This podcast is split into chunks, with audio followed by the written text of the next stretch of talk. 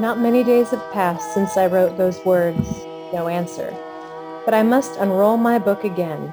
It would be better to rewrite it from the beginning, but I think there's no time for that.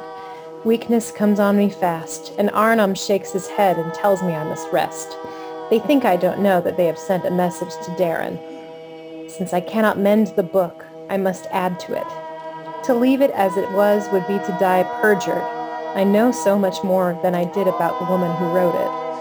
What began the change was the very writing itself. Let no one lightly set about such a work. Memory, once waked, will play the tyrant. I found I must set down, for I was speaking as before judges and must not lie, passions and thoughts of my own, which I had clean forgotten. The past which I wrote down was not the past that I thought I had all these years been remembering.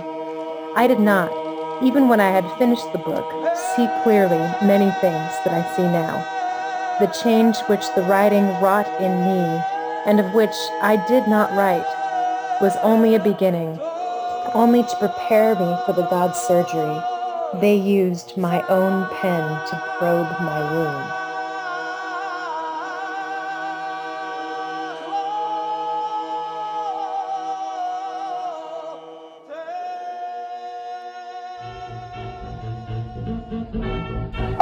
Pointing out last time that the Christian life is simply a process of having your natural self changed into a Christ self.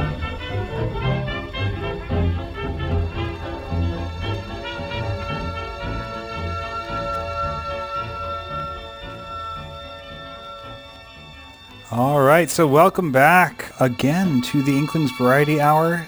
We are finishing up Till We Have Faces today, um, which C.S. Lewis wrote quickly in collaboration with his wife, Joy Davidman, publishing in 1956.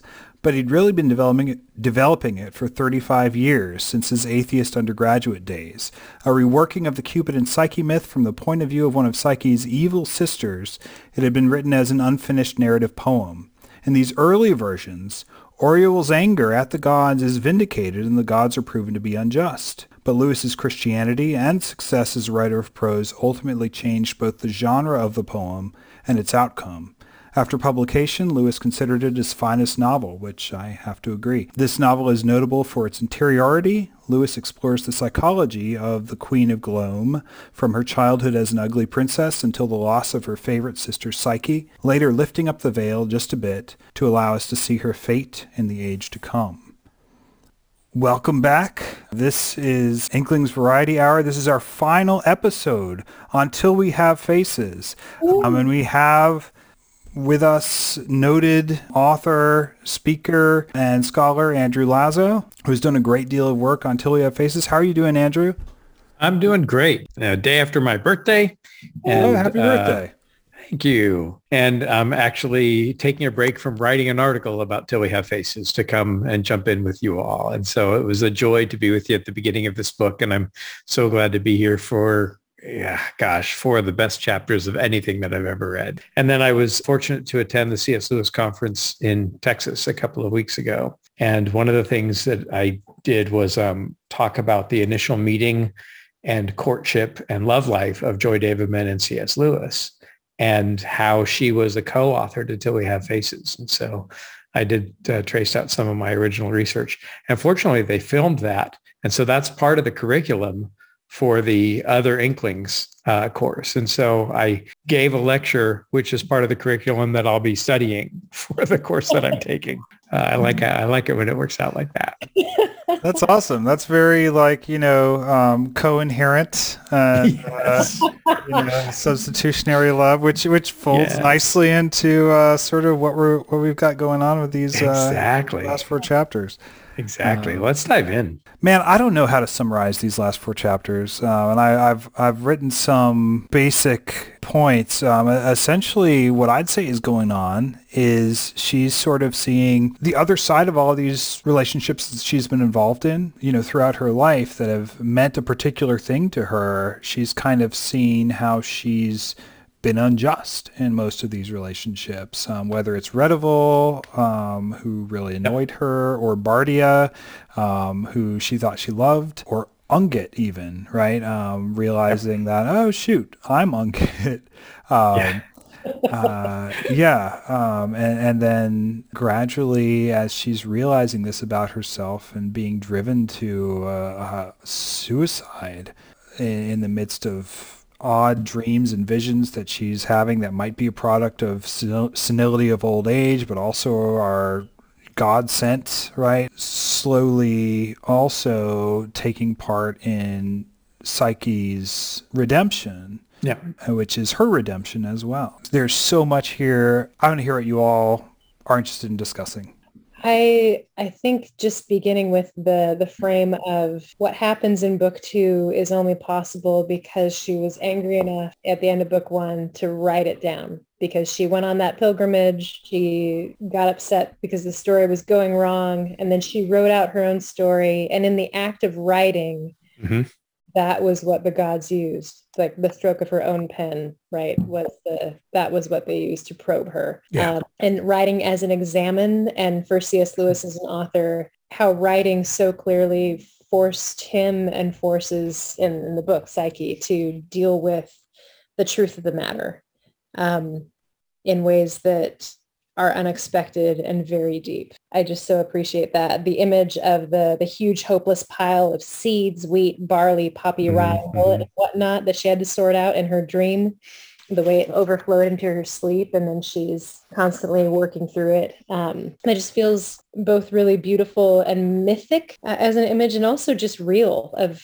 what our dreams send to us as we work through things in our less intense lives, perhaps. Yeah these four four chapters are four of my favorite chapters in all of literature. And after many years of puzzling and puzzling over these visions and what the heck is going on with all of this, I think I finally kind of have a handle on it. And it goes back seeing what Lewis is doing in all of his works. Um, and in fact, I've got a paper that I'm working on right now about this and it's a chapter in my book on We Faces. I, my universal field theory of C.S. Lewis is clarity and charity, mm-hmm. right? Claritas et caritas. So he wants us to see things clearly, whether it's medieval literature or words. And it's, you find that everywhere. Once you see him trying to see things clearly, Lucy, all of a sudden, the lucid one who sees mm-hmm. everything, or as Aslan says to her, I brought you here so that you may know me better there, right? It's about vision with Lewis. And he's constantly trying to help us clear the glass. And then charity, caritas, shorthand for love. And as I pointed out the last time we visited, in the very first line, I have no husband, no child, nor hardly even a friend through whom they can hurt me. That's a rejection of husband eros, child storge, friend philia, and the God's love agape.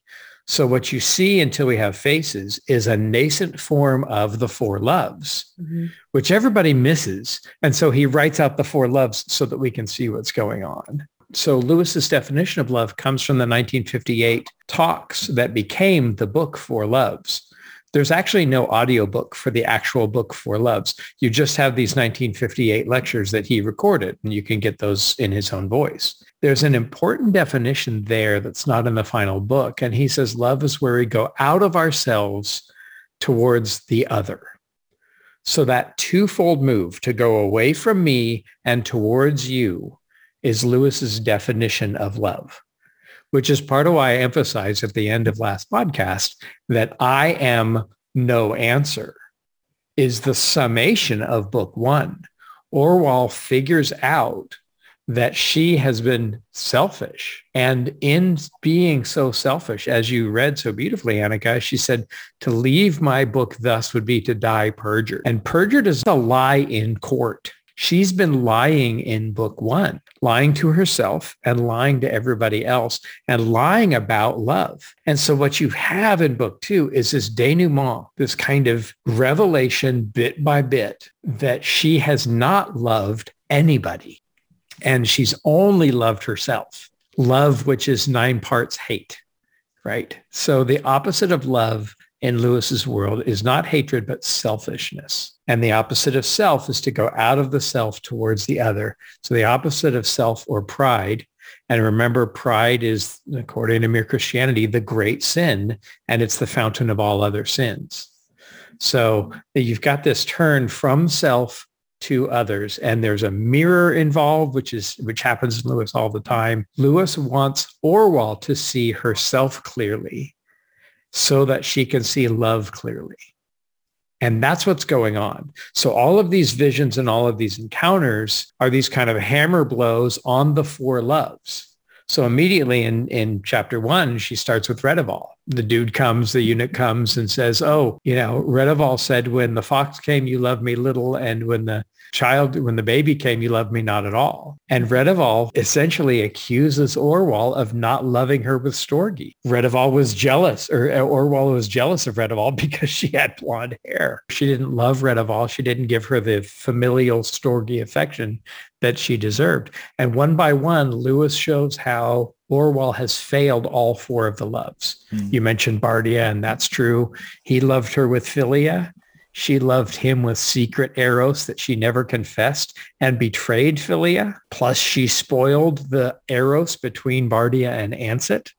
So she is screwing with Eros. She robs Eros, literally robs Eros from Psyche, right? Steals her husband Eros because remember, he's the god, he's the son of Ungit. Yeah. And Ungit is Aphrodite and Aphrodite's son is Eros. So she literally spoils the eros between Psyche and and so one by one she, he she begins to see clearly that she has in fact not been loving and been hateful and selfish and that love has surrounded her that she never you know in her own jealousy and peevishness um, never admitted. So, so hmm. that's I think kind of what's happening in uh, in book two. But the very last line, once we get there, that's where it all. That's where the fairy tale comes true. You got a Tolkienian eucatastrophe happening right in the last yeah. lines. So, anyway, yeah. not to rush ahead. Yeah, no, that's beautiful. Yeah, I mean, I think you're absolutely right about the eucatastrophe, um, and I love also the Williamsian Williamsian element mm-hmm. um, here too, where she gets to a place where she where she realizes after the interview, um, as you were saying with with Redival um, or with Tarin, um, mm-hmm. right, and after the interview with uh, with Ansit, these two people who knew these people mm-hmm. that she was close to in some way, one that she tended to be annoyed with and the other that she thought she loved, and realized, um, you know, the extent of her own selfishness and the, the extent to which her loves were not real loves um, at all. After she decides to kill herself and and the god tells her, no, no, you know, die before you die. She realizes that, oh, I'm morally ugly. No man will love you, though you gave your life for him, unless you have a pretty face. So might it not be? The gods will not love you, however you try to pleasure them and whatever you suffer, unless you have that beauty of soul. In mm-hmm. either race, for the love of men or the love of a god, the winners and losers are marked out from birth. We bring our ugliness in both kinds with us, and with it our destiny. How bitter this was. Every ill-favored woman will know.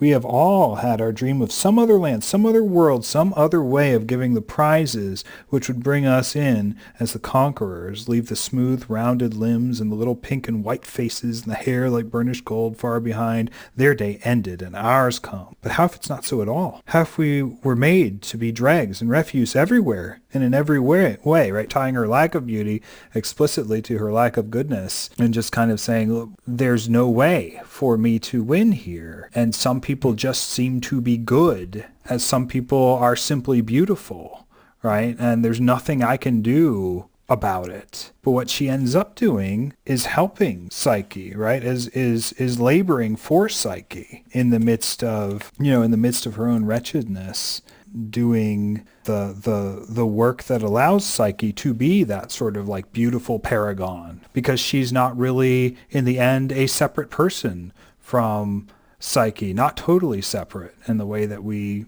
think of people being separate, right? But her destiny and her personality is is is bound up with with Psyche's as it's bound you up with be all Psyche too. Yeah. yeah, yeah. And and there's a element not only of eucatastrophe but also of of substitutionary love and that sort of way in which Lewis's life has been bound up with these other people that he's known is reflected in the writing of this book in which this woman's life is also bound up with, with Psyche and with many, many other people that she's both hurt um, and also she finds out from the fox in the end, you know, been a blessing to, even though she didn't know it. Yeah. It, I've been thinking a lot about her physical ugliness, which Peter Schakel in his book on Till We Have Faces correctly asserts is, is not metaphorical. It's an actual physical ugliness.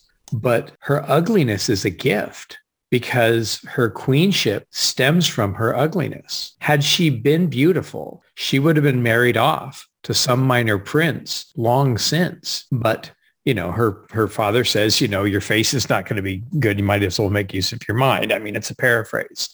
But all of the gifts that come to her come to her because of her ugliness. And she gets this power that's almost unheard of for a woman in that period, in part because of her ugliness, and then she manages her own ugliness by putting on, on the veil. But she would not have been given all of those great things. And if you read the very end, you know, Arnom's note, and she was the most wise and valiant of all the princes. And she fixed the floor and she deepened the river and she set the, you know, she's an amazing queen. And Poobi loves her and her people love her and Bardia loves her and the fox loves her. And, you know, I mean, she gets all of this love and adulation because of her ugliness. But all she can think about is how, you know, Redival had curly, curly blonde hair. and so it's this selfishness that just suffocates her all the way through, almost all the way through. I love that Redival's hair still pops up even in the dream where she's gathering the the wool Yeah. for Psyche, right? Where where she's doing her work, she's still like, oh, well, Redival's ringlets are nothing compared to that. yeah. Well, and Chris, to your point too, this kind of Williamsian substitution, it says in book two, when she sees, um, when she sees Psyche having to do all these tasks, it's Orual who psychically bears all of those, right? It's easy for Psyche because Orual suffered and her sufferings are redemptive, right? This is almost like you know, like Mary's sufferings or, or the, the filling up the sufferings of Christ. And the God says to her, another bore nearly all the anguish. Mm-hmm. So while Psyche's been a Christ figure throughout the, throughout the, the book, now Orual is the Christ figure and Orual is Psyche too. And, you know, remember, psyche means soul. So she represents the human soul and this kind of substitutionary suffering that ends up setting psyche free. So while she caused psyche's damage, she also provides the ticket by which psyche can become reunited with love and become a goddess, in fact. Ah, it's so delicious. Yeah. Yeah. Uh, uh, there are just so many moments throughout this that they're, they're just all so good going back to, to chapter one, um, the interview between Ansit and Orual. Yes, um, yes. It's just so like I, I was listening to that today and I found myself just kind of tearing up a little bit uh, because it's just so it's so deep and beautiful and I didn't realize the extent to which Ansit sort of even though I think I, I, take your point, Andrew, and I think you're right about you know Orual spoiling to an extent the um, the eros between the two of them. She gets it in a way that Orual doesn't, um, and yep. she understands that she can't be Bardia's whole reason for being, and that to do that would be to um, um rob him of himself. Uh, because because what Ansit says is I, I had what you left of him, Queen. I had that, um, but you didn't leave much. He was exhausted every night and she like remembers like oh shoot i totally did like pile up work with him to give him a, you know to give myself an excuse to keep him there to to keep him like at the palace right well and that's a double betrayal too yeah because Bardia loves her with philia, with friendship, mm-hmm. right? And when he says, it's a pity you were born a woman, that cuts Orual to the quick because Orual has eros for Bardia she's in love with him, but she betrays that eros by never speaking it to him, even though it could never have gone anywhere. But she's dishonest about it. She thwarts eros in her own life. And then she's cut to the quick by Bardia saying, it's a pity you were born a, a woman, that you weren't born a man. But what Bardia is saying is, like Lewis says in the friendship chapter in Four Loves, friends are two people who stand shoulder to shoulder looking at the same thing the same way. And Bardia says, we both love sword fighting and you're better at it than me. And I wish that we could share this thing. I wish we could be better friends. We're mm-hmm. separated by gender. So she's betraying Bardia's friendship by keeping him there. She's betraying Bardia's storge, his familial love, his duty love, you know, by keeping him there too long. But then there's this marvelous moment there in chapter one where Ansit's being really cruel and cold to her. And finally she, um, Orual whips off the mask. She says, what? I cried. Is it possible you're jealous? I sprang to my feet and pulled aside my veil. Look, look, you fool. Are you jealous of this? She started back from me, gazing, so that for a moment I wondered if my face were a terror to her. But it was not fear that moved her. For the first time, that prim mouth of hers twitched. The tears began to gather in her eyes. Oh, she gasped. Oh, I never knew. You also? What? You loved him? Well, you've suffered too. We both. And so that phrase, you also, remember, is what Lewis says is the initial phrase between friends. What? Mm. You too, right? And so Ansit and Orual have the possibility of being friends because they were both in love with Bardia. Yeah, how many times have you known, you know, a couple of women who became friends after they broke up with the same boyfriend? right? they could have been united in friendship over the fact that they loved and lost Bardia and could have in some ways kind of completed each other's loss and filled in. But then in a moment, the veil drops again on both hmm. sides. And so she's thwarting friendship. So she has thwarted Eros and Storge in Bardia. She thwarted Eros in Ansit. And then there's this possibility of philia, and then the veil drops again because she has been so selfish and demanding. And Ansit cogently says, you're like Ungit, you're demanding and you yeah. know, you're bloodthirsty and you're, you know, so it's just a masterpiece of these kind of showing how those four loves kind of all fall apart. She says, "Why did you not tell me? Right? Why did you not tell me that you were that I was devouring your husband? Right? A word from you would have sufficed. Or are you like the gods who will speak only when it is too late? Mm-hmm. Tell you, she said, looking at me with a sort of proud wonder. Tell you? And so take away from him his work, which was his life? For what's any woman to a man and a soldier in the end? And all his glory and his great deeds make a child and a dotard of him? Keep him to myself at that cost? Make him so mine that he was no longer his? And yet he would have been yours. But I would be his. I was his wife, not his doxy. He was my husband, not my house dog. He was to live the life he thought best and fittest for a great man, not that which would most pleasure me. She she's sort of a counter. You know, she's a she's a foil um, in, in yeah. some ways for Orual, and in that she not only sort of shows her, okay, here's here's what love looks like when it allows someone to be themselves and doesn't require right. them to be everything to you or require that you be everything to them, right? Yeah. And I love the uh, woman said I, I saved his life, thankless fool. You had been widowed many a year sooner if I'd not been there one day on the field of Ingarn and got that wound which still aches at every change of weather. Where are your scars? Where a woman's are when she has borne eight children. Uh, nice. Awesome. Well, and you know, she also, I hadn't ever noticed this until you just talked about it now, Chris. This is great. It's going to go in the book and I'm not going to give you any credit. Awesome. Uh, uh, she has now thwarted divine love because Ansit's eros for Bardia is her romantic, you know, love for him, but then her self-sacrifice so that he could be who he was, mm-hmm. right? That's divine love. That's agape. And Orual's like, well, you could have had him for yourself right? And this idea, this this word mine comes up. You know, he could be mine. Well, he would have been less mine. That comes that same word comes up in the Great Divorce, where Pam, the mother, right. says that she wants Michael and the boy is mine. How I can't believe in a God of love who would keep me from mine. He was mine, mine, mine.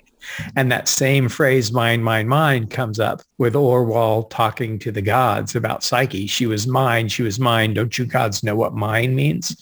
And so this mm-hmm. idea of grasping and turning into myself. And once again, book one, I am no answer. And so she's real beginning to realize that she is no answer to go out of ourselves towards the other. That's what Ansit is doing. And Orual can't understand that self-sacrificing mm. sort of love. She doesn't really recognize it because she's never experienced it she's experienced it from lots of people, but she's never internalized it. And that's part of what's going on. I also love, I love, by the way, the the um, description of writing a book um, and mm-hmm. That she's uh, the continual labor of mind to which it put me began to overflow into my sleep. It was a labor of sifting and sorting, separating motive from motive and both from pretext. And the same sorting went on every night in my dreams, but in a changed fashion. I thought I had before me a huge, hopeless pile of seeds, wheat, mm-hmm. barley, poppy, rye, millet, whatnot. And I must sort them out and make separate piles, each all of one kind. Which, like, as to someone who for the last five years has been trying to turn his dissertation into a book, like, it's absolutely right. yeah. Um, it's not only a description of writing of a book, but a description of the writing of a book about one's own life, right? Mm-hmm. And, and, and like the whole, this is the whole thing that I'm about, right? Um, mm-hmm. The the way in which her own motives are being sorted, uh, one yeah. from another, the way these seeds are being sorted. Yeah, and that's the psychic labor that sets psyche free. I mean, that's the Psyche's doing, uh, or Orual's doing Psyche's penitence um, for, for having betrayed the god.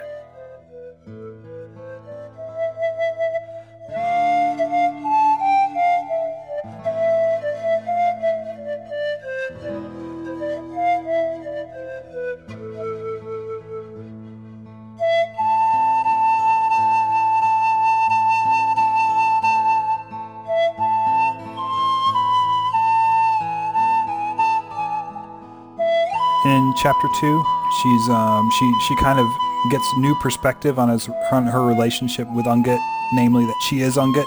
Um, mm-hmm. in chapter two, and I love I love this description of um, and I don't know if it's out of uh, the Golden Bough or out of something else, but um, but this sort of uh, you know the the priest uh, you know, fighting his way out. It kind of reminds me of I've, I've been to Easter at an Orthodox service before, and they do something vaguely like this, right, where they knock on the door and say "Christos anviat," right, this new year, right? Um, then the priest has to fight his way out of the yeah. um, out of the house of Ungit with a sword, and everyone's happy, and you know people who used to be enemies are shaking hands and clapping themselves each other on the back. And during all of this, she sees this woman.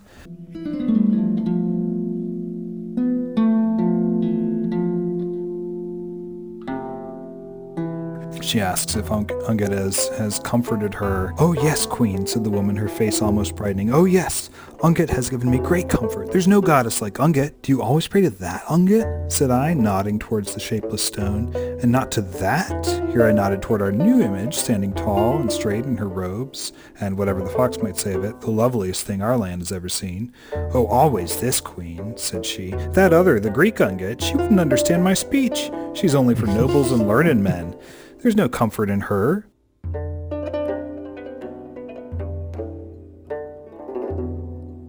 Right, so this this way in which this peasant woman is able to be comforted by this like shapeless mass of stone, as opposed to the Ungit with human beauty, right?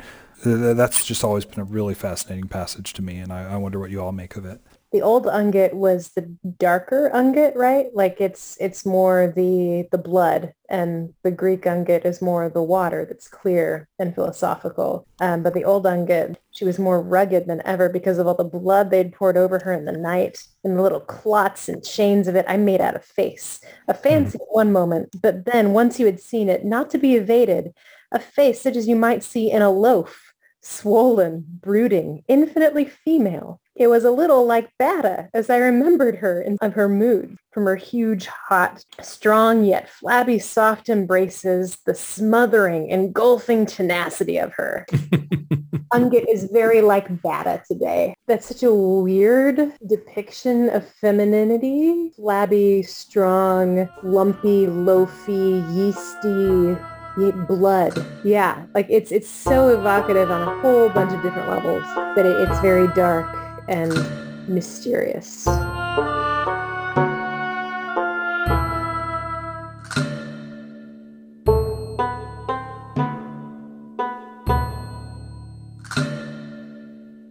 Well, and you have to take this too with Lewis's great poem called Reason, or as mm. Don King has retitled it in the in the collected poems, Set on the Soul's Acropolis. And so this is a poem that Lewis writes before he's a Christian, and he's opposing the high stone, marble, cool, virginal reason of Athena. And then the infernal dark, he uses dark like three different times, of Demeter, who's the earth goddess. She's the blood goddess. She's the doughy, lumpy. And remember that the stone comes up from the earth, right? It doesn't fall from the sky. So Ungit is the infernal. She's, I think, in some ways the, the Demeter goddess, mm-hmm. right? And that's what you see Lewis portraying is this statuesque virginal marble kind of Athena reason. Is this the Venus infernal taught such eyes to bear themselves abroad for merchandise, horrible woman nature, bending beauty down, to ruthless tasks from infatuation. His, his um, poem on infatuation. Maybe. Well, he he he often does the Venus infernal and Venus terrestrial, right? Yeah. Yeah. And he talks about the difference between Venus and Eros. He he distinguishes between the two. So yeah, there are those elements to it uh, uh, to it as well. I think yours may be a little bit more accurate because it's Venus. This is Athena versus Demeter. Right. But he says, set on the soul's acropolis, the reason stands a virgin armed, commercing with celestial light. And he who sins against her has defiled his own virginity. No cleansing makes his garment white. So clear is reason.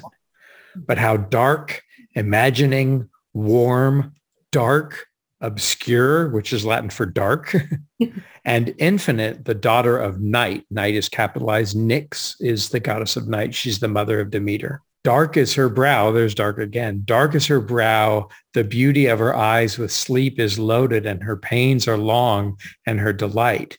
Tempt not Athena, wound not in her fertile pains Demeter, mm. nor rebel against her mother right. Oh, who will reconcile in me both maid and mother?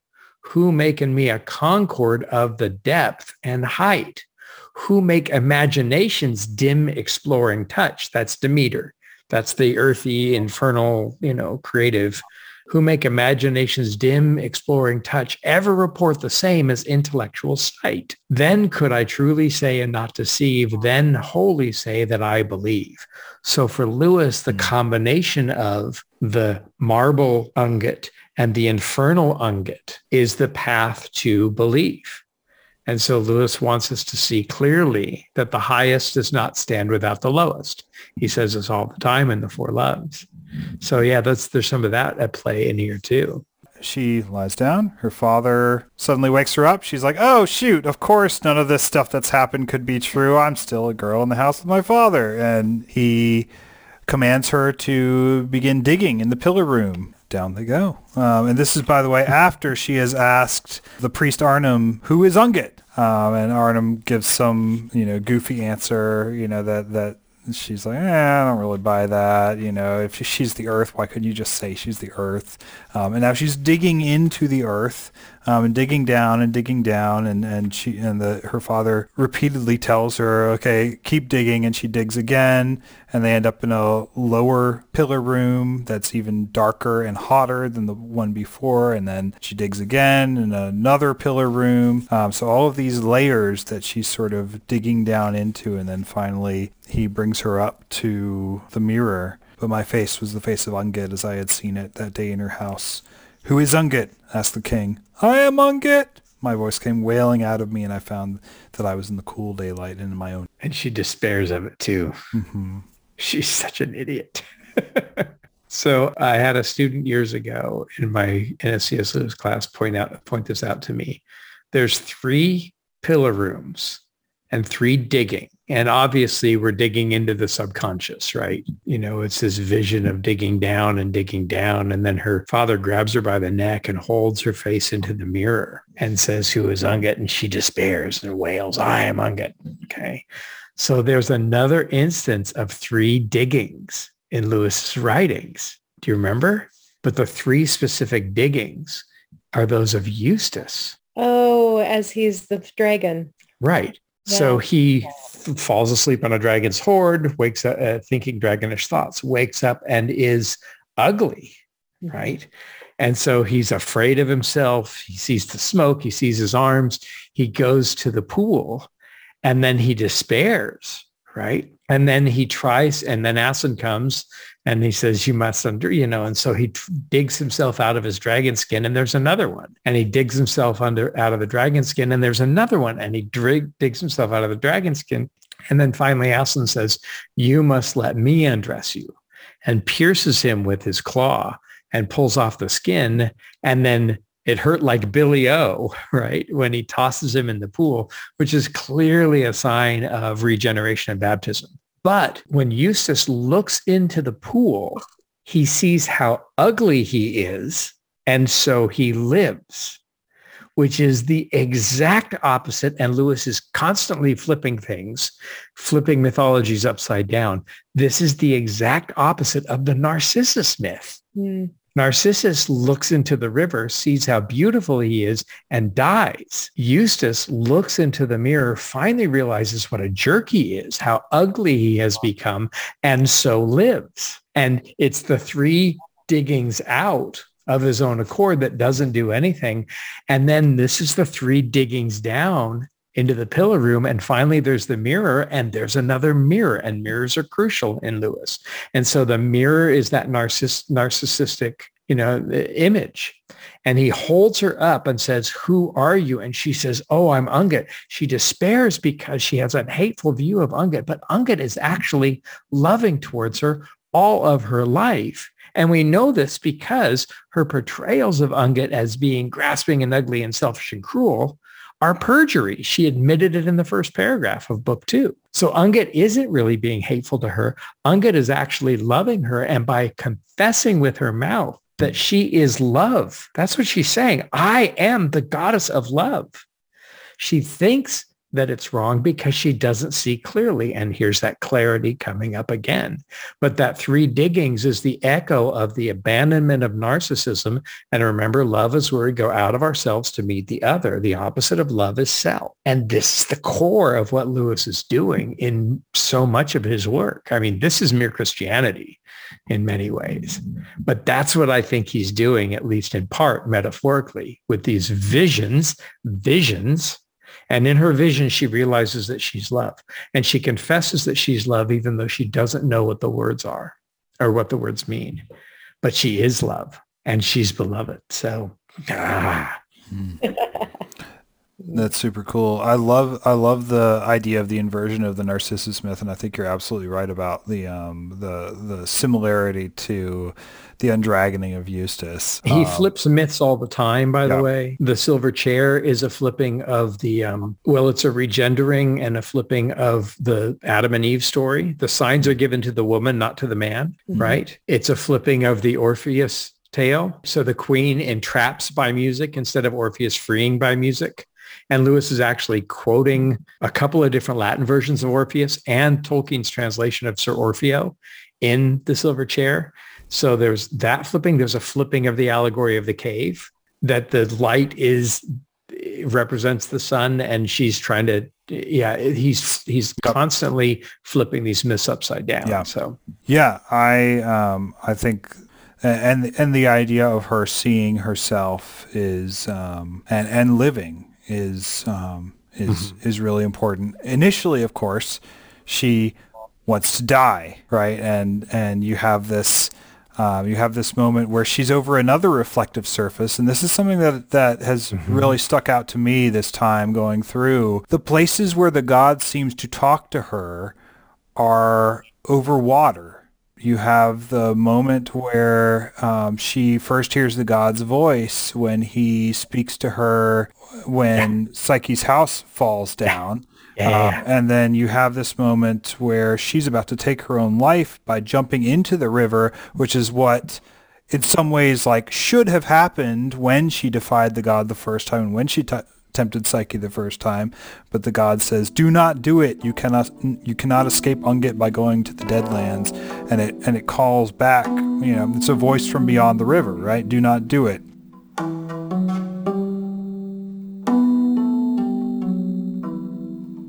It was the voice of a god who should know better than I.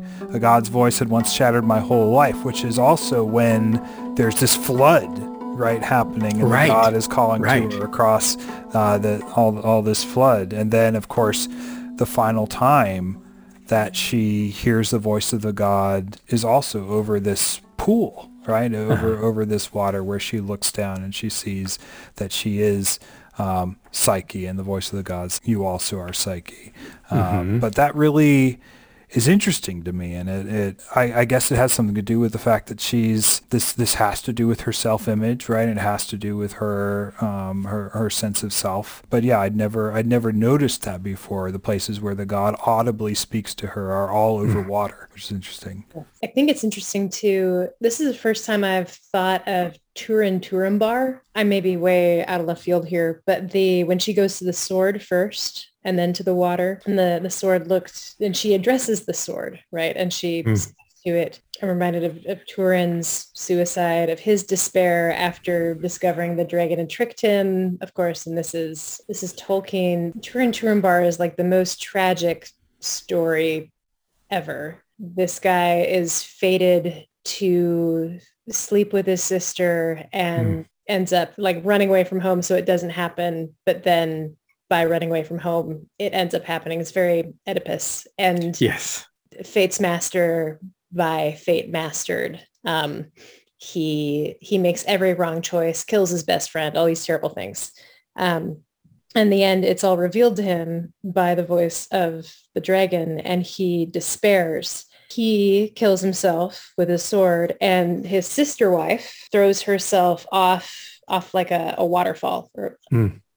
like into the mouth of the river and like just seeking some sort of release from this pain and knowing she's bearing an incestuous child and all this terrible stuff and the the despair there and the the silence of the gods in Mm. at least in the Silmarillion and the lack of a mediator to come through for for that terror and, Mhm. the the gift of having a god speak especially Mhm. for Orual who has complained all this time where are the gods they don't speak why why do they set us riddles or if they do they hover and they hint and they're never clear and here where she's about to kill herself once she's too feeble like she can't do the sword but there where she tries at the water she is stopped and halted and given this great gift and Yeah.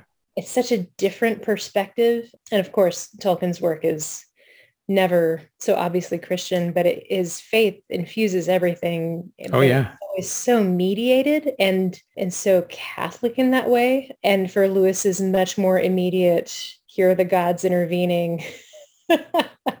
I don't know. I just never um, seen that before. That contrast. Yeah.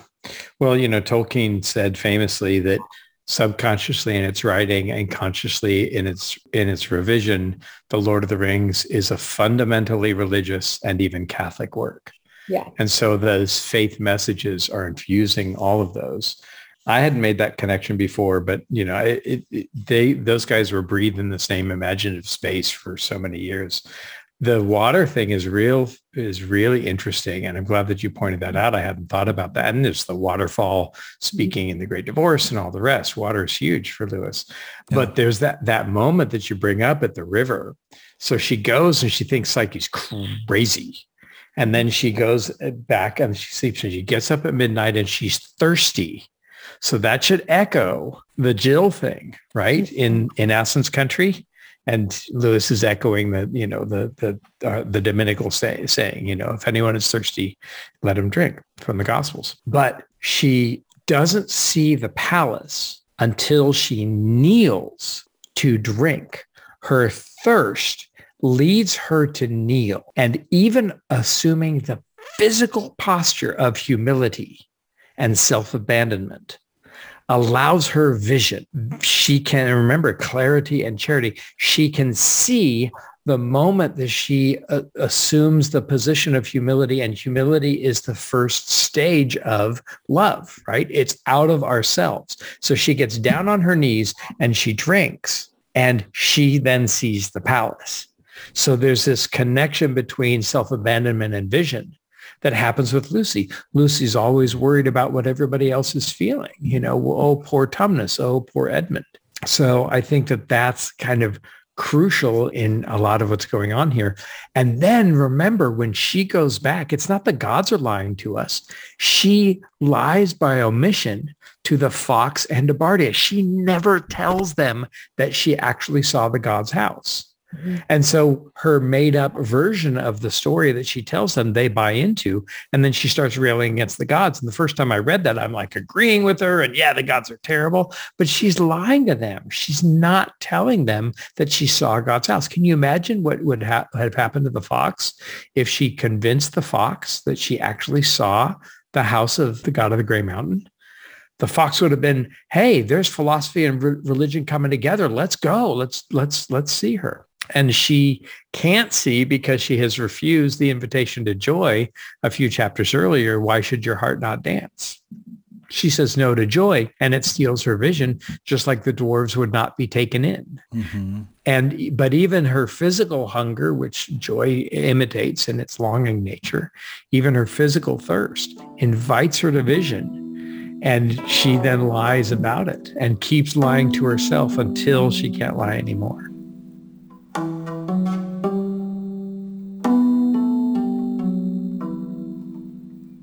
That refusal, right, of mm-hmm. joy and of um, and of the gods has a way of fracturing her her reality and blinding her in a way that it requires something as sort of inchoate and almost senile as uh, the face of Ungit and her dreams as an old woman to like reconcile the sort of fractured reality that she's that she's living in that like this part of the reason that the face of Ungit is comforting to to to people is is that there's a sort of participation on the part of the person when they're looking at that stone, they're seeing lots of different faces, right? And Orual, of course, sees like all like nasty faces, right? There's a parallel between that face of Ungit that's also many faces and these many, many visions that she has at the end of her life when you could probably say that she's losing her mind,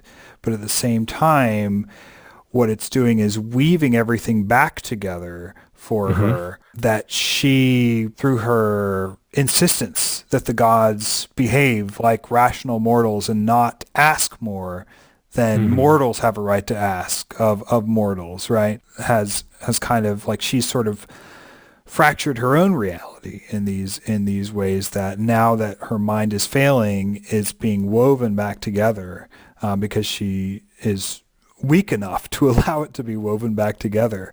You know the, you have you have all these different dreams that finally you know culminate in this moment of um, of eucatastrophe right? Um, the moment mm-hmm. when she is about to die. Well it's because of that weakness that something stronger can can come in and and and help um, you know and, and help her find joy right and find love and and and know and and, and be fulfilled there's this great moment in one of the these first visions in chapter in chapter three where she's gathering the wool, right? Gathering the um, the the golden fleece of these um, goats, goats, rams, they're rams, being trampled by them, right? They were not doing it in anger. They rushed over me in their joy. Perhaps they did not see me. Certainly I was nothing in their minds. I understood it well.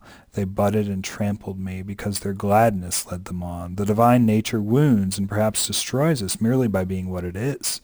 We call it the wrath of the gods, as if the great cataract in Phars were angry with every fly it sweeps down in its green thunder. So this like insight into the divine nature, it's just stronger than me. Mm-hmm. It's not that it's it's not that it hates me. It's not that the God of the mountain hates me. It's that he is greater than than me. Um, but I love that moment. I love how the, the insight that it gives. It's very great divorcee, right? Like the grass, the very grass hurting you because it's too real. And too- yeah. Yeah. Well, and Ungit has a thousand faces, mm-hmm. right? Also, the woman should remind us of the char woman in in Screwtape Letters you know, singing lustily and, you know, the patient disdains this woman who's getting so much out of worship while he's not getting anything out of worship. Mm. Um, but anytime you see Ungit, you have to replace it with love because mm-hmm. that's who she is. Aphrodite is love. And who are you? I am love. And love has a thousand faces. And mm-hmm. she doesn't have enough face to see the faces. So because Lewis is always flipping things backwards and there's cleverness in code a lot of times in what's going on, um, I try to start playing around by flipping around the names and seeing if the names had any signal meaning, especially because psyche means soul. It's suke. It's Greek for soul. Um, and it's a profound allegory, and I'll call it an allegory because Lewis's successor in the Cambridge chair, J.A.W. Bennett, called it a very profound modern allegory. It's Psyche marries the God of love who himself is the son of the God of love. So the human soul is the bride of the son of God. Mm. Okay, that's what I do every Sunday. I don't know about you. So because Psyche is the signal name, I started playing around. Batta is Italian for she beats or she strikes, mm. which is certainly true of her history of abuse. Uh, oh, Bardia is the name of like a, a World War II supply dump. It's a soldier name. It's a military name from World War II, which of course Lewis followed very closely because Warnie was serving. And then I started going further afield. Look at Trom's name. Now flip it backwards. Yeah. And what's that going to remind you of? Death. Latin for death, but also what famous story about a king who had deluded himself with too young a wife? Mort the Mort d'Arthur. Oh, yeah. Right. Yeah, yeah. There's all of that. And so that has has all of those kind of hints and elements to them. Let's see. Oh, Redival. If you flip it backwards, it's French. La videre means the empty one. now, I don't know if Lewis intended it. We do have one other example contemporaneous. The same year, he writes about, um, it's a Christmas story about Niatrib, which is Britain backwards. So we have another instance where he has flipped names backwards. Orual, flip it backwards. It's Lauro, which is the ablative laura lauri, meaning laurel. So the ablative lauro means with laurel. How are queens and kings crowned in the ancient world? Lauro, with mm-hmm. laurel. So it implies her crown. Once again, this is just me pulling it out of thin air and I don't know if it's true and it's I wouldn't base all of my research on this. Ungit backwards is Tignu in Icelandic, which Lewis read with Tolkien. There's a word Tigin, which means worthy of honor. Mm. Only becomes Tignu in one case and gender, and that is the accusative female, the feminine accusative of worthy of honor is Tignu, which is Ungit backwards. And, and, and Orual is accusing the goddess Ungit for the whole book. And so I think that Lewis is having one on with us about these names. You know, plus you also have to have Ungit, you know, like I said, you have to think of Ungit and her son as both meaning love. But I think that there are layers and layers and layers to this book.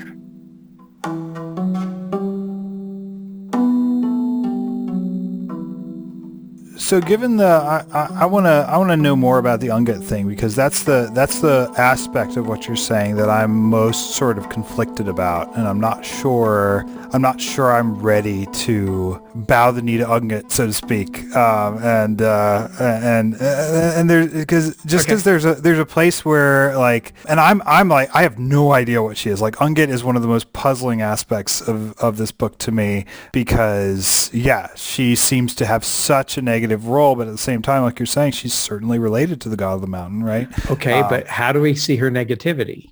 Um, Through the perjury of Orual. So um, what does Ungit do that's cruel? She seems to be the the human way of approaching the gods that is still very much like stained with prostitution uh, humans lack like there's there's a place where and i, I want to hear what you make of this um mm-hmm. in her kind of in her vision on uh, in in chapter uh, uh, four, and I know we're getting a bit ahead, but but um, she's asking uh, the fox, then there is a real Ungit. And the fox says, all, even Psyche, are born into the house of Ungit, and all must get free from her. Or say that Ungit and each must bear Ungit's son and jo- die in childbed, or change. And now Psyche must go down to the Deadlands to get beauty in a casket from the queen of the Deadlands, from death herself, and bring it back to give it to Ungit, so that Ungit will become beautiful but yeah, she's she's Ungit, but I almost see that as like her saying, in the face of the divine, there's this sort of shadow that's cast, right? Um, and and that shadow is what I've been calling Ungit, right? I'm curious about your um, interpretation of Ungit as being like necessarily a goddess of love, right? Well, the fox says that she is your Aphrodite but mm-hmm. more like the Babylonian one. Mm-hmm. Right. And so that's the that's the purchase for thinking of Ungit as love. Lewis himself says that I'm kind of portraying these things in a pre-Christian world in a kind of murky backwater pagan ritualistic religion. And so the prostitution and all of that stuff is not Ungit. It's what the priest, uh, it's the religion that arrives, uh, arises around her. That's not what Ungit is necessarily doing. It, that's the created religion. That's the Ungit cult created by the Glomian Society. And it's a pre, uh, Dora, uh, Doris Myers in her book Bareface dates this to about 300 BC. And so it's a pre-incarnate, pre-messianic world. And so what you have, and this is very Lewisian, is these echoes of the Son of God coming through in even through, you know, like you see it with Emeth at the ba- at the end of the last battle, right? You see that God trying to reveal himself through all religions and and giving these echoes that become fulfilled in Christ. And that's, of course, myth become fact. And that's mm-hmm. the long night talk, talk and all of that. That's Lewis kind of being a, as he said, a converted pagan in a land of apostate Puritans. So there's a little of that that's going on and I don't know. I don't know if that helps enough. Yeah, yeah, yeah. No, absolutely. Um, and and that also, yeah, that also I think touches a bigger issue um, in in this book that I think is a really important issue and a really interesting issue. The extent to which you know, even names like Ungit, right, or or the god of the mountain are assigned to these divine figures by pre-Christian culture. So we don't have the whole truth of Ungit, I suppose, and we don't have the whole oh. truth of the God of the Mountain or or, or any oh. of that because to to an extent it is it is hidden. The Hebrew scripture says that clouds are round about him and shadows veil him. Yeah. And I just finished taking a class on the Holy Trinity and I'm as in the dark about the Holy Trinity now yeah. before I spent a whole semester, you know, on it. And so these are inklings or, you know, kind of uh, rumors from the sculptor's shop. It's patches of godlight, you know, mm-hmm. kind of shining through. And for Lewis, pagan is not a negative word. Right. You know, it's positive. He loved yeah. this. And so he's and remember, it's a supposal, like all of Lewis's fiction. Mm-hmm. What would the Son of God look like in a land where animals could talk? This would be, you know, kind of what would the myth of the dying and rising God or the God of love do with a hardened heart in a pagan culture that's not even Greek in its, you know, superstition and religion. So yeah. Yeah. that's some of what's going on there, I think.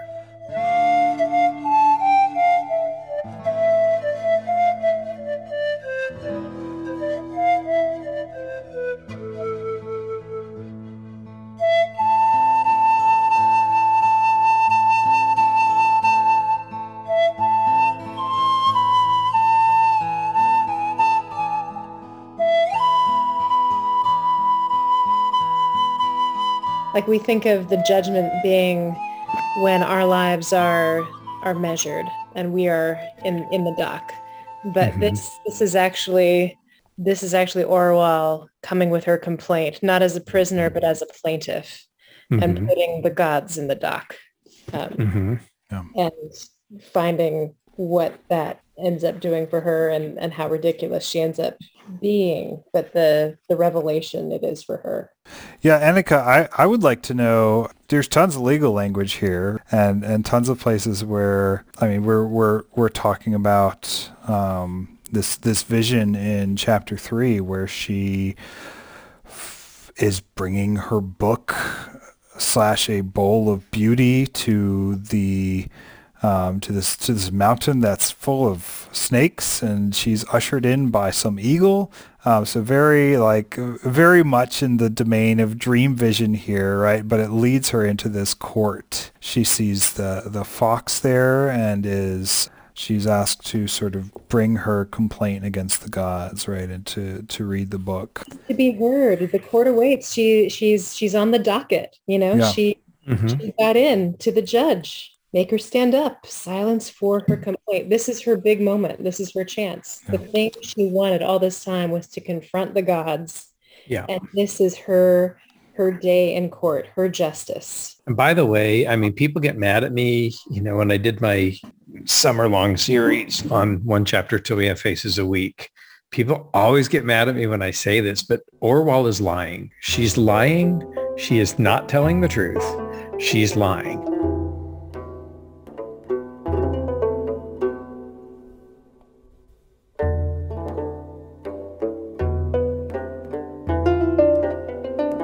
Orual is deliberately deceiving.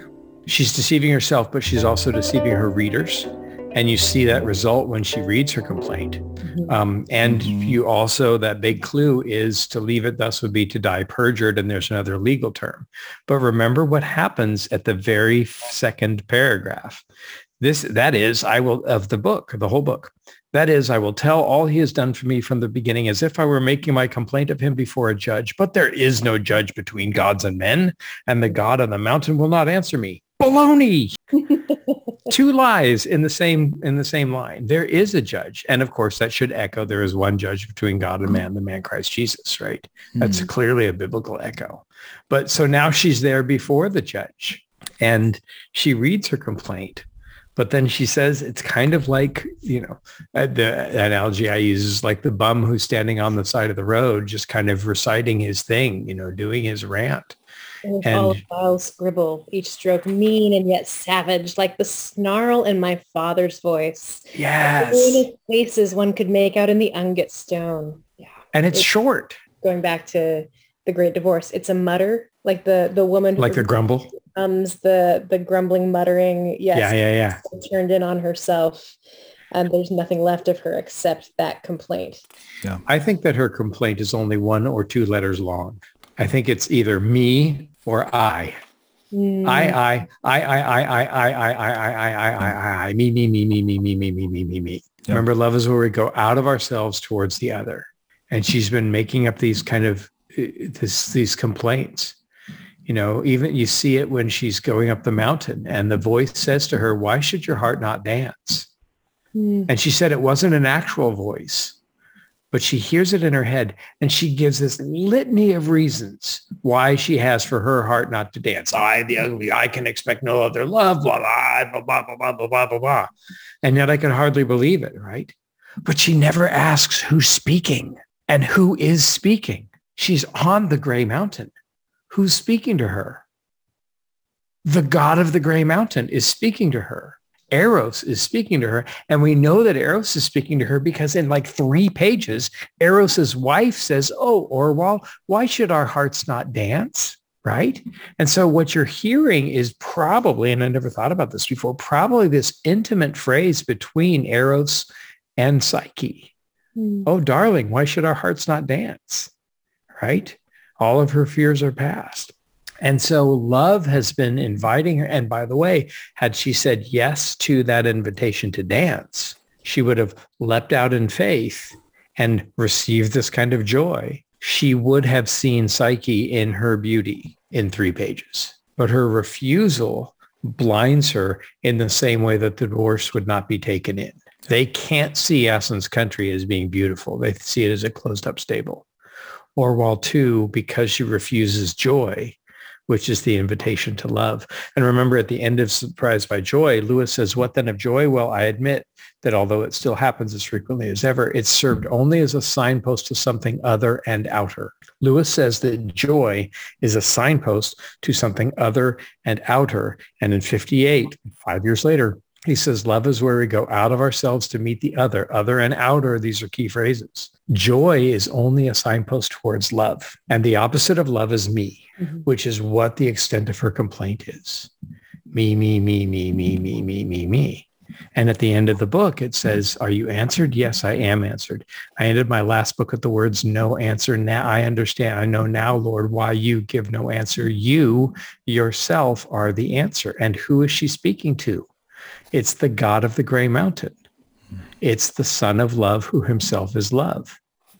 I know now, love, why you give no answer. You, love, are the answer. What other answer besides love would suffice? Before your face, all other, the face of love, all other answers die away.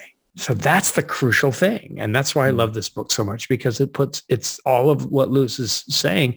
And it's the heart of the gospel right there in the middle of everything. Yeah, and I love I love that she ends book four with "You yourself are the answer," and she begins book four with "The complaint was the answer," right? right. Um, leading from what she'd been talking about there, that uh, in in chapter three, where she'd realized, oh mm-hmm. shoot, this is just like I'm not upset that the gods are horrible and evil. I'm upset that they're beautiful and I'm upset mm-hmm. that they're good and that they're mm-hmm. stealing mm-hmm. the hearts of all our best people. Mm-hmm. And I don't get to have people worship me as God.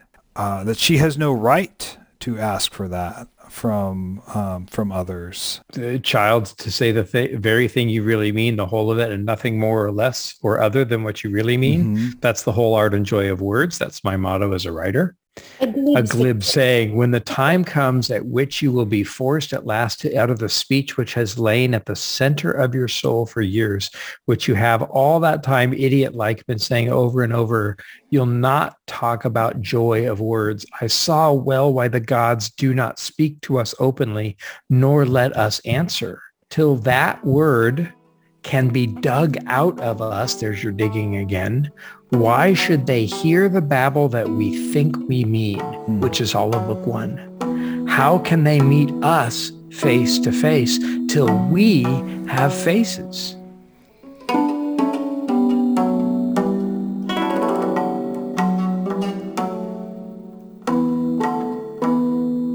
And and there's this interesting moment where after she says this, you know, um, and she's still in this vision with the, you know, the, mm-hmm. she's just made her complaint against the god. Her her father asks for her. Best leave the girl to me. Said a well-known voice. I'll listen her. Right.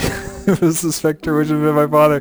Then a new voice spoke from beneath me. It was the foxes. I thought he too was going to give some terrible evidence against me, but he said, "Oh, Minos or, or Rhadamanthus or Persephone or by whatever name you are called, I am to blame for most of this, and I should bear the punishment. So it's it's fascinating that just as this is happening, this journey is happening in Orual's soul, mm-hmm. um, all of these other figures as well. The fox is also realizing, oh shoot, I've been self-centered in this, you know, in this particular way, and this is my fault that she's like this, you know. And I'm sure Bardia as well, if he appeared, would have the same sort of realization, right? Where people realize in the face of the divine that they've been fools in, in mm-hmm. one way or another and been selfish. The the way that the fox just kind of steps up, even though we've been talking about the ways in which Orual should have been better, right. Uh, a better daughter to the fox. Works both ways. Yeah, the fox is like, oh, I, you know, this is this is down to me. I'm the one that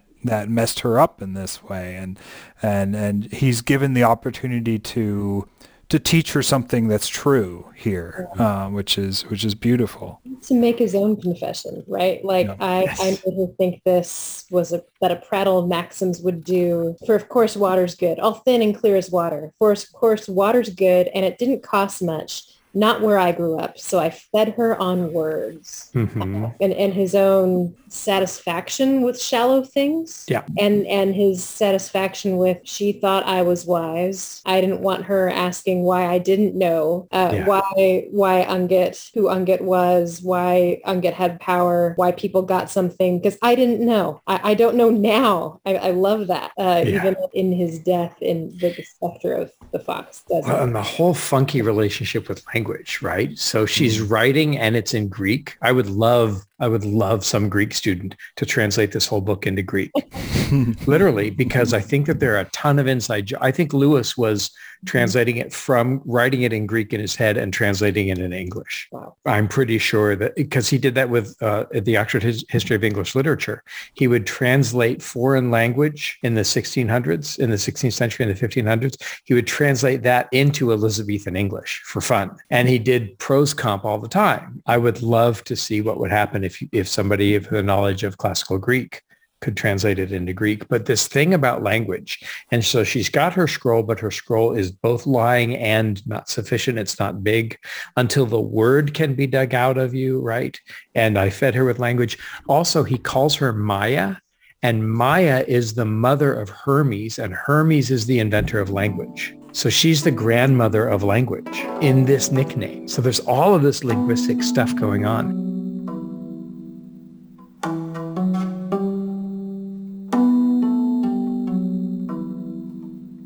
Want to let you know what the last words of the book are that are blanked out. Read the note from Arnom. Orual has just had her big epiphany and she's writing furiously in her book. And then you have I might, and then you have in italics, I, Arnom, priest of Aphrodite, saved this roll and put it in the temple. From the markings after the word might, we think the queen's head must have fallen forward on them as she died, and we cannot read them. I ended my first book with the words no answer. Now, this is the second or third time she has pointed out the words no answer, which is why at the end of last episode, I said, let's pay attention to last words and first words. And that's that's fair literary criticism. This Lewis is signaling us to do this. No answer and so I am no answer is the beginning of wisdom, right? It's the fear of the Lord. When she abandons herself, when she gets on her knees, when she realizes that she is no answer. I know now, Lord, look at how she calls him. She calls him Lord, right? Kyrios, right? In Greek. And she's calling him by the name that we will call Christ. She calls them good gods. Her heart is softened towards the God and she's addressing the God of the mountain. She's addressing the pre-incarnate Christ figure as a reflected in this culture. I know now, Lord, why you utter no answer. You are yourself the answer. And who is he? He is love. Love is love's self, the answer. Before love's face, Orwell has a thousand faces, questions die away. What other answer would suffice? Only words words to be led out to battle against other words. Long did I hate you. Listen to the cadence. Long did I hate you. Long did I fear you.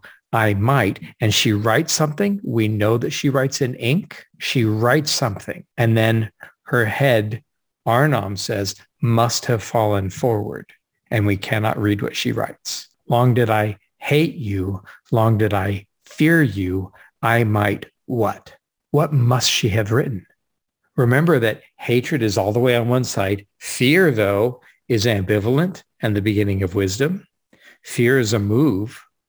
Long did I hate you. Long did I fear you. I might what, friends? Love you. I might love you. She writes it. She looks at it. Why do you bow your head in the ancient world? Why do you prostrate yourself in the ancient world? To worship. She realizes like Bruce Cockburn says, when you love love, then love loves you too. She realizes love you, and she does. She bows down to worship. It's not that Lewis has run out of steam. It's not that she just dies and swoons at this moment and hospice should have been called in a chapter before. Her head isn't falling. She's bowing. And in the act of bowing, presses on her forehead the words that we cannot read, but is mm. the name that God gives us all on our forehead. You love. And remember that Lewis wouldn't pray until he believed. You must picture me there in my rooms at Magdalen night after night, the moment my mind lifted even for a second from my work, sensing the unrelenting approach of him who I most earnestly desired not to meet. And remember, if you've read Early Prose Joy, his first spiritual autobiography, he talks about positing a thou means that he has to abandon his solipsism, his only self, Mhm. only me, solo ipsus, only myself. And so to pray means to address somebody else. Thou, that intimate word, thou is the informal in Elizabethan language. I knelt and prayed and admitted that God was God. Thou, he said. She says, love you. And the last word she writes are you in direct address to the God of love. And she bows in worship and she presses and now she has a face. Her face is you love. Because of course it's pre- the order is backwards now. And she has the love of God tattooed on her whole soul and has reconciled with the Lord of love. This is the gospel. This is the clearest gospel tract I think Lewis has ever written. But how postmodernist of him to write by obscuring what he has written. Mm. But he calls our attention to the final two words. And now he calls our attention to the final two words. And once again, it's just exactly like the end of the last battle where uh, says to Lucy, I brought you here so that you may know me there. Are you there, sir? Yes, but you have to find out my name. His name is love. That's why he says to in Lucy's ear, courage, dear heart, and why she carries the cordial. Both of those words come from the Latin corde, meaning heart. And Lucy sees because she loves. She sees because she goes out of herself towards the other. And there's clarity and charity. And he establishes love by hiding love like a riddle or a secret, which is exactly what we know Lewis does, both in Narnia and then in the overall project of Narnia, like with the planets. Michael Ward has shown us Mhm. that he has hidden things everywhere so that we can find them. And here's this riddle, and the riddle is you love. And our response to the fact that he loves, we love because he first loved us. And here's the two great commandments.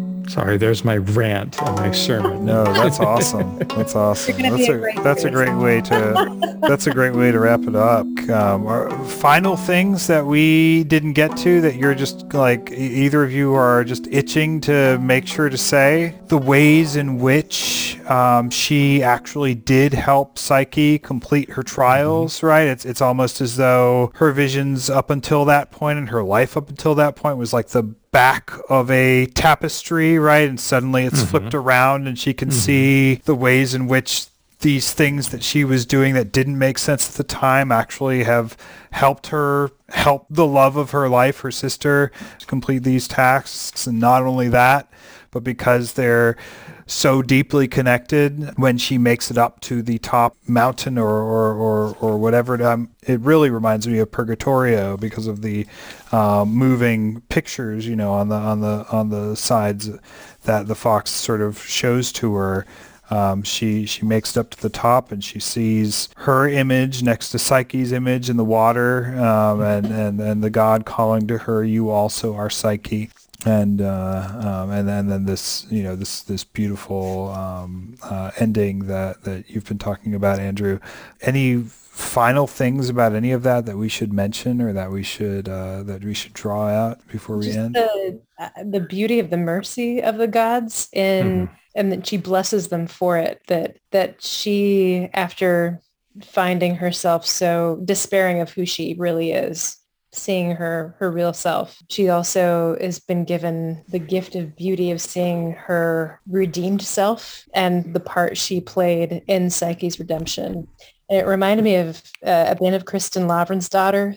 Kristin is dying and takes off. She has uh, embedded in her finger uh, the way psyche has on her forehead the you love in andrew's theory which i, I really like that reading um, but she has the the servant uh, of god like the that she this whole time when she has been sinning and driving her husband away to his ultimate death and like people died because of her ruined her family just was so selfish and, and very self-seeking um, and ruined redeemed and loved and used by god and the the hope of that joy and that vision of beauty and a life redeemed despite all the mistakes and the willfulness is really powerful evidence of sovereignty and i i love it as a as a vision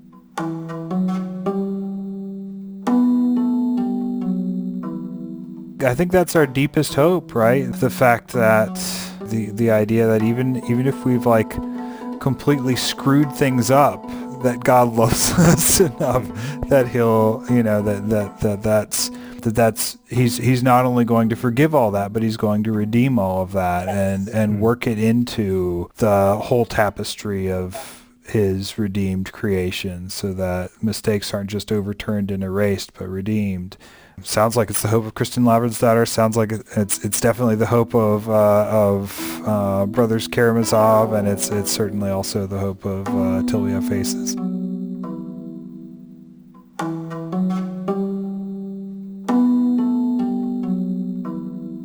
Two last yeah. words. I would say reread the book. Now that you know what it's about, every line builds on these things and lewis is racing towards this conclusion he knows what's going on he also falls in love with joy davidman as they write it together mm-hmm. they wrote it together and that was when lewis fell in love with her in the spring of 55 mm-hmm. and so this tension between Orual and bardia is the tension between jack joy and jack mm-hmm. and she had been writing him love poems since the late 40s Right. And she stops writing him love poetry at the end of 54 and starts writing this book with him at the beginning of 55. Mostly, I would just remind uh, us that she is Psyche too. She is the human soul. And by being Psyche too, it means that she gets to be married to the son of the God of love, who is the good God and our good Lord, as she says. And she is Ungit too. She is love too right? We are being changed by from one degree of glory to the next to be like the Son of God. We do not know what he will be like, but we know that when we see him, we will be like him. Mm. And his name is love. And so to me, this book is the great hope of the Christian story that she can be transformed even through her ugliness to being Psyche to and Ungit to and beloved of the Son of Love to it's the thing that my soul most needs. And Lewis gives one more last chance. Uh, Weston doesn't take advantage of it uh, on Perelandra. The dwarfs don't take advantage of it in the last battle. By the way, when the animals come streaming in, they either look at Aslan with fear and hatred and they go to the left, or they look at him with love and go to the right. Mm-hmm. And long did I hate you, long did I fear you, I might love you. Both books finished the same year or published the same year. Mm. So, so I would just encourage our listeners and ourselves to be reconciled to the love of God, yeah. which doesn't stop loving us no matter our ugliness. Yeah. Well, that's interesting, right? The the the parallel to the last battle because that mm-hmm. is we think of it as God's judgment, right? But in that in that picture in the last battle, that's the animal's judgment of God that mm-hmm. assigns them one place or another, and it's very similar in this book. Um, that even though the God does come to judge Orual, and you don't know what his verdict is in the end, um, it ends on a very hopeful note after she's realized that her judgment is ridiculous. She's she's revised her judgment, right? Um, basically, which is her book, um, which is uh, which is beautiful. Um, if you want to follow up more on what I'm doing, mythoflove.net, which is the title of the book that I'm writing on Till We Have Faces, uh, C.S. Lewis and the Myth of Love. And what a pleasure to be with you all and to talk about this wonderful book about God's love for us. Thank you all so much, Andrew. We'd love to have you back. Uh, well, blessings on you. I'd, be, I'd love to join you when I can. Right. And thank right. you, Andrew. It's been such a gift. Yeah. Oh, yeah. And a gift is mine. Thank you for your your warm companionship and to the to our listeners for their listening ears.